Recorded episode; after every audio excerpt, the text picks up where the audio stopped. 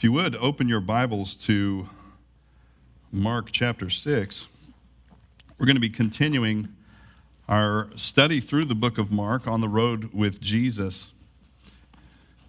And as you do so, uh, just as a way of reminder, if you remember last week, how Jesus sent the disciples out into a storm uh, and specifically, that Jesus sent the disciples out into a very dangerous storm that he might reveal his glory. Um, it wasn't without purpose that he sent them out there to reveal his glory. But we also noticed that the disciples still really didn't get it. They still didn't understand that the mighty God, the I am, was in their midst. And to be honest, we, like the disciples, when God puts us in difficult circumstances to reveal his glory, we often don't get it either. We often miss uh, what God is doing, that he is revealing his glory, and we're often very myopic in looking to our circumstance. And in today's passage, uh, we're going to see that we need to be rescued by Jesus, the compassionate Savior. We'll look at the, the nature of defilement and uh, particularly ritual defilement versus real defilement.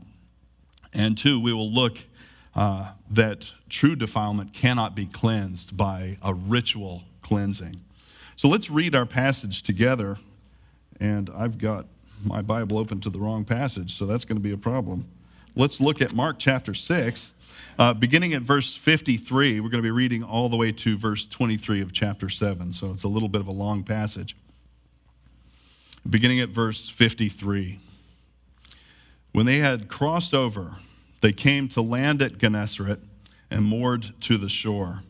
And when they got out of the boat, the people immediately recognized him and ran about the whole region and began to bring the sick on their beds to wherever they heard he was. And wherever he came, in villages, cities, or countryside, they laid the sick in the marketplaces and implored him that they might touch even the fringe of his garment, and as many as touched it were made well. Now, when the Pharisees gathered to him with some of the scribes who had come uh, from Jerusalem, they saw that some of his disciples ate with hands that were defiled, that is, unwashed. For the Pharisees and all the Jews do not eat unless their hands, unless they wash their hands properly, holding to the tradition of the elders. And when they had come from the marketplace, they do not eat unless they wash. And there are many other traditions that they observe, such as the washing of cups and pots and copper vessels and dining couches. And the Pharisees and the scribes asked him, Why do your disciples not walk according to the tradition of the elders, but eat with defiled hands? And he said to them, Well did Isaiah prophesy of you hypocrites. As it is written, This people honors me with their lips, but their hearts are far from me. In vain do they worship me, teaching as doctrines the commandments of men. You leave the commandment of God and hold to the tradition of men. And he said to them, You have a fine way of rejecting the commandment of God in order to establish your tradition. For Moses said, Honor your father and your mother, and whoever reviles his father or mother must surely die. But you say, If a man tells his father or his mother, Whatever you would have gained from me is korban, that is, given to God, then you no longer permit him to do anything for his father or mother, thus making void the word of God by your tradition that you have handed down and many other things you do. And he called the people to him again and said to them, Hear me, all of you, and understand. There is nothing outside a person that by going into him can defile him, but the things that come out of a person are what defile him. And when he had entered the house and left the people, his disciples asked him about the parable. And he said to them, Then are you also without understanding? Do you not see that whatever goes into a person from outside cannot defile him, since it enters not his heart, but his stomach, and is expelled? Thus he declared all foods clean. And he said, What comes out of a person is what defiles him. For from within, out of the heart of man, come evil thoughts, sexual immorality, theft, murder, adultery, coveting, wickedness, deceit, sensuality, envy, slander, pride, foolishness. All these evil things come from within, and they defile a person. Let's pray. Heavenly Father, we do thank you for your word this morning. God, we ask that um, as we consider just a few things and, and notice what you have for us here, God, we pray that uh, you would be with us. God, that you would give us ears to hear, eyes to see what you have revealed for us in your word this morning. And God, we ask that your Holy Spirit would be with us, that you would be at work in us, uh, conforming us to the image of Christ. And we ask it in Jesus' name. Amen. Now, this first portion uh, of Mark chapter 6, beginning at verse 53, we read there when they, that is, the, Jesus and the disciples, had crossed over and they came to land at Gennesaret, moored to the shore. And when they got out of the boat, the people immediately recognized him and ran about the whole region and began to bring the sick people on their beds to wherever he was. And we notice that Jesus is becoming more and more popular. Wherever he goes, whether he's going to the villages, the cities, or the countryside, people are beginning to recognize him more and more, and his popularity is growing more and more. But we notice too that the people that are gathering to Jesus in most of these situations are coming not because they want to hear Jesus teach. They're coming because they believe that Jesus can alleviate their suffering, that, that he can grant them release from their, their temporal circumstances that He can heal their diseases. This can be a very helpful diagnostic for us. You know, why have I come to Jesus? Have I come to Jesus because I believe that He can uh, help me have an easier life? Um, what is it that I believe I need to be rescued from? You know, is it that I believe that, that Jesus has, has come to rescue me from having difficulties in this life? And it's important to notice that Jesus does, in fact, heal those who came to him. He's not an uncompassionate Savior. As a matter of fact, this is why we say that this passage is about Jesus, the compassionate Savior, that we need to be rescued by a compassionate Savior. We've seen over and over that Jesus is compassionate. We even saw in, uh, in Gentle and Lowly just a few weeks ago uh, when we were looking at chapter 2.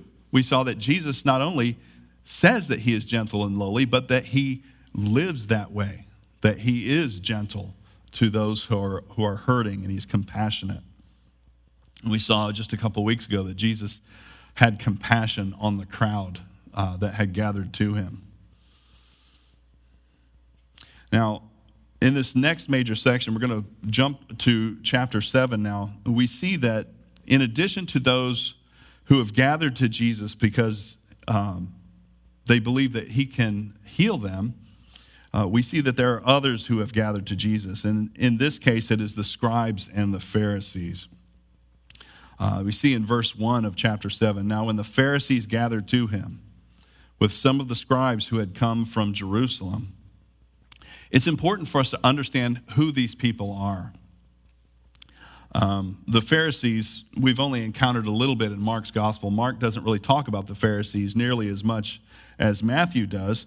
But around the time that we find the Pharisees in our text, uh, that the Pharisees were a pious sect of the Jews who uh, were committed to the law of God. They, they believed in the inspiration of Scripture and they believed in the resurrection of the dead. So on, in some respects, we can look at the, the Pharisees and see that they were a very orthodox group. Uh, however, they also held to what is known as the tradition of the elders. And these traditions, uh, which were eventually gathered together in a book called the Mishnah, the Mishnah itself refers to these traditions or these oral laws as a fence around the law. They were designed to protect the people from accidentally violating God's law. At least that was the idea. And the Pharisees, according to uh, Cranfield in his commentary on Mark's gospel, held that these traditions or held these traditions as equally binding as God's law or the scriptures.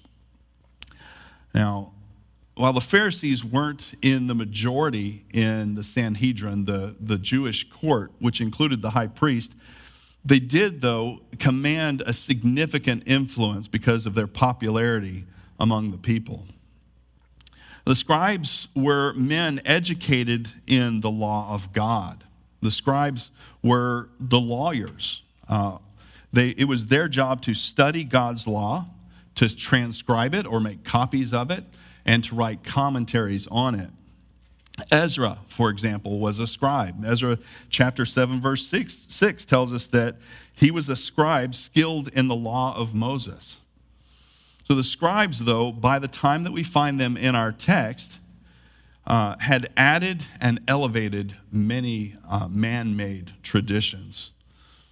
Now, before we're too quick to vilify the scribes and Pharisees, though what they do in this passage, we will see, is a very evil thing.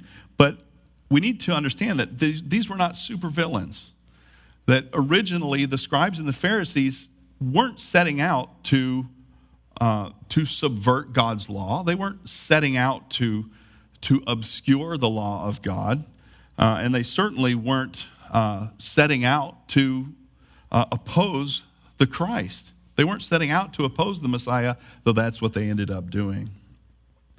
And all of these men went sideways in the same way, and that was elevating anything, tradition, uh, rules, laws above the scriptures. Now, these men have gathered to Jesus, as we see in verse 2. They saw that some of the disciples ate with hands that were defiled, that is, unwashed. For the Pharisees and all the Jews do not eat unless they wash their hands properly, according, holding to the tradition of the elders. And when they come from the marketplace, they do not eat unless they wash. And there are many other traditions that they observe, such as the washing of cups and pots and copper vessels and dining couches. And the Pharisees and the scribes asked him, Why do your disciples not walk according to the tradition of the elders, but eat with defiled hands? Now, we don't want to get tripped up by what the scribes and the Pharisees are accusing the disciples of here. Um, this is not about washing hands as you or I would understand it.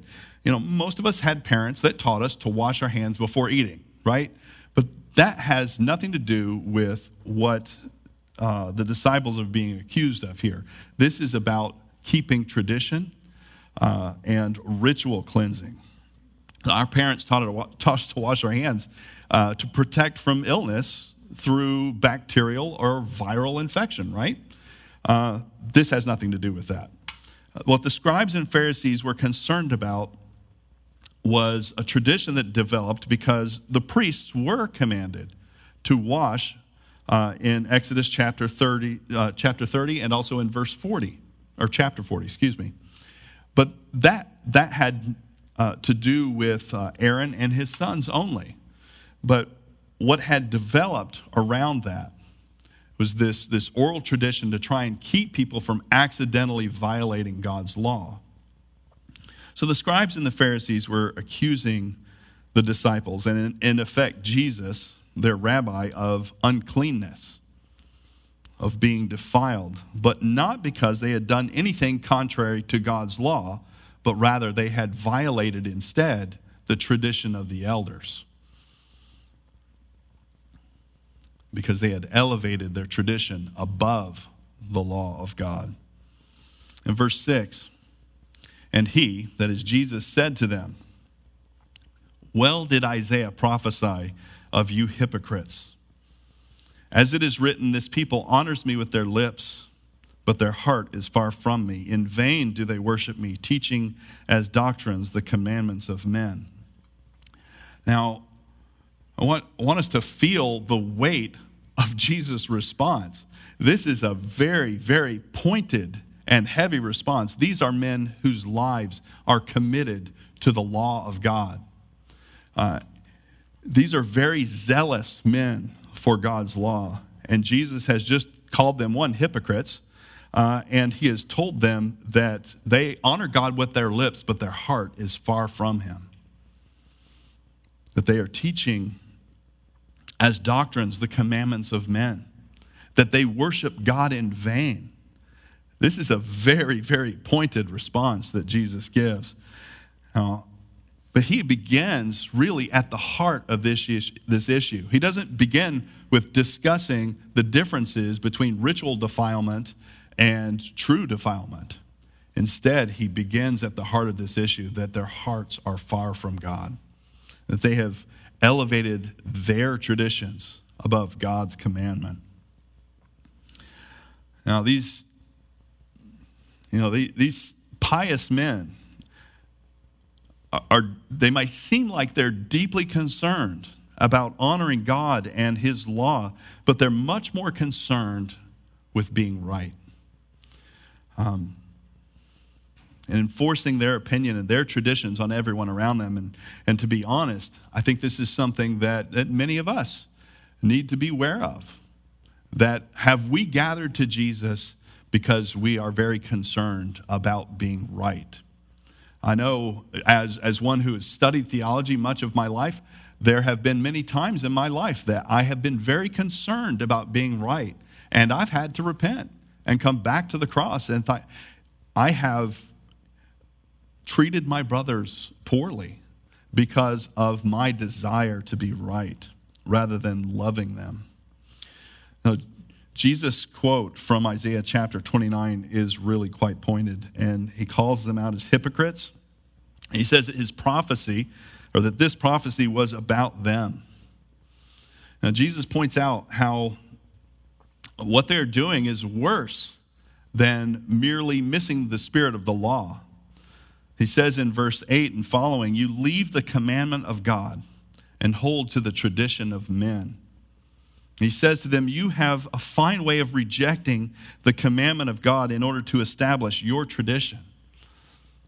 For Moses said, Honor your father and your mother, and whoever reviles father or mother must surely die. But you say, If a man tells his father or his mother, Whatever you, had, you would have gained from me is korban, that is, given to God, then you no longer permit him to do anything for his father or mother thus making void the word of God by your tradition that you have handed down, and many such things you do. They're causing the people to disobey God's law, teaching them to skirt around the commandment of God. And Jesus points out two commandments here. He points out uh, the first of, of these is the fifth commandment in the Ten Commandments honor your father and mother from Exodus chapter 20. And he also says, Whoever reviles father or mother must surely die from Exodus chapter 21, indicating really the seriousness of this command. The scribes had encouraged the people a way to skirt around this command, the vow of Korban. William Lane, in his commentary on Mark's gospel, is very helpful here. He says, The vow creates a prohibition with regard to an object and fixes upon it the character of an offering dedicated to God. This did not necessarily mean that the object declared korban had actually to be offered to God. It signified rather that it was withdrawn from its intended use and was no longer available for a particular individual as if it were an offering. Well, this is made worse in verse 12. And Jesus says that they, um, they then, no, then you no longer permit him to do anything for his father or mother, making void the word of God by your tradition.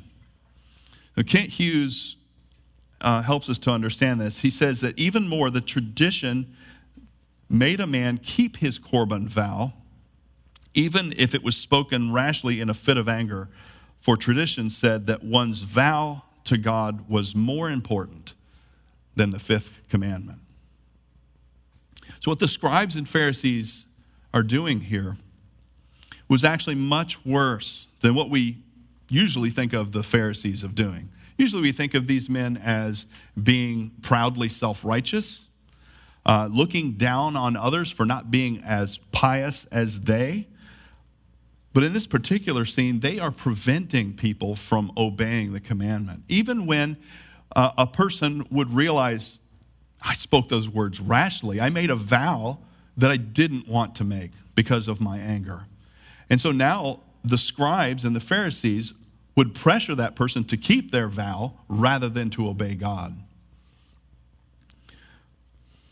Now, picking up in verse 14, uh, Jesus now turns from his interaction with the scribes and the Pharisees and begins to address the crowd to teach them. Verse 14, he says, And he called the people to him again and said to them, Hear me, all of you, and understand. There's nothing outside a person that by going into him can defile him. But the things that come out of a person are what defile him. And when he had entered the house and left the people, his disciples asked him about the parable, and he said to them, Then are you also without understanding? Do you not see that whatever goes into a person from outside cannot defile him, since it enters not his heart, but his stomach, and is expelled? Thus he declared all foods clean. And he said, What comes out of a person is what defiles him. For from within, out of the heart of man, come evil thoughts sexual immorality, theft, murder, adultery, coveting, wickedness, deceit, sensuality, envy, slander, pride, foolishness. All of these things come from within and they defile a person. Now, all of this discussion and conflict with the scribes and Pharisees is centered on what makes a person clean. Now, this is what Jesus addresses here, and, and not just with the important theologians, he's speaking with um, all of the people. This statement by Jesus is really uh, a bit radical to his hearers. You know, the, the scribes and the Pharisees' understanding of what made a person clean and what defiled that person was really a very common cultural understanding. The people, as well as the disciples, in large part, didn't believe differently than the scribes and the Pharisees. The Pharisees were the popular theologians of the day. Um, so th- this was very common understanding. So the disciples aren't really getting it yet. And so Jesus has to spell it out. You know, they had reduced the law of God rather to, to a means of keeping it as a, as a set of do's and don'ts rather than really understanding the heart of God's law, as if the law only dealt with external things. So Jesus is teaching that the source of defilement is very different from what everyone uh, up to this point really understood it to be. It had become part of the cultural, um, cultural understanding verse 15, Jesus says there's nothing outside a person that by going into him can defile him. For example, eating with unwashed hands. But the things that come out of him are what defile him. Now, Jesus teaches his disciples something that, that we really should lean into because legalism isn't something that existed only with the scribes and the Pharisees. Listen, the, the, the fundamental issue of legalism is this it is the thought, however subtle, that you or I can commend ourselves to God as righteous on the basis of our obedience to God's law. Let me say that again. Legalism is the thought, however subtle, that you or I can commend ourselves to God as righteous on the basis of our obedience to God's law.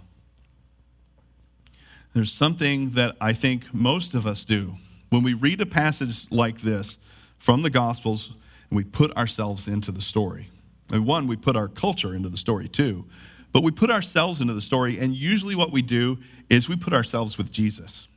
We're on, we're on his team. We would have been right there with Jesus, cheering him on, right? I think that most of us think that we would have been there saying, Yeah, Jesus, you tell those scribes and Pharisees, you set them straight. It's probably not the case. Probably not the case, even in our own culture and in our own hearts. We, we really should rather recognize that we are either just like the scribes and Pharisees, thinking that our theology is so right, so perfect that everyone else is wrong and we need to set them straight or else ridicule them for how foolish they are for not agreeing with us.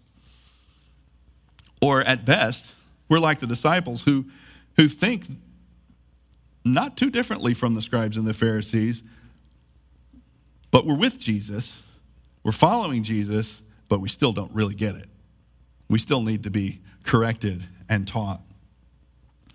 Uh, the part that, of Jesus' explanation to the disciples that I really want us to grasp is that, in a very real way, this isn't good news.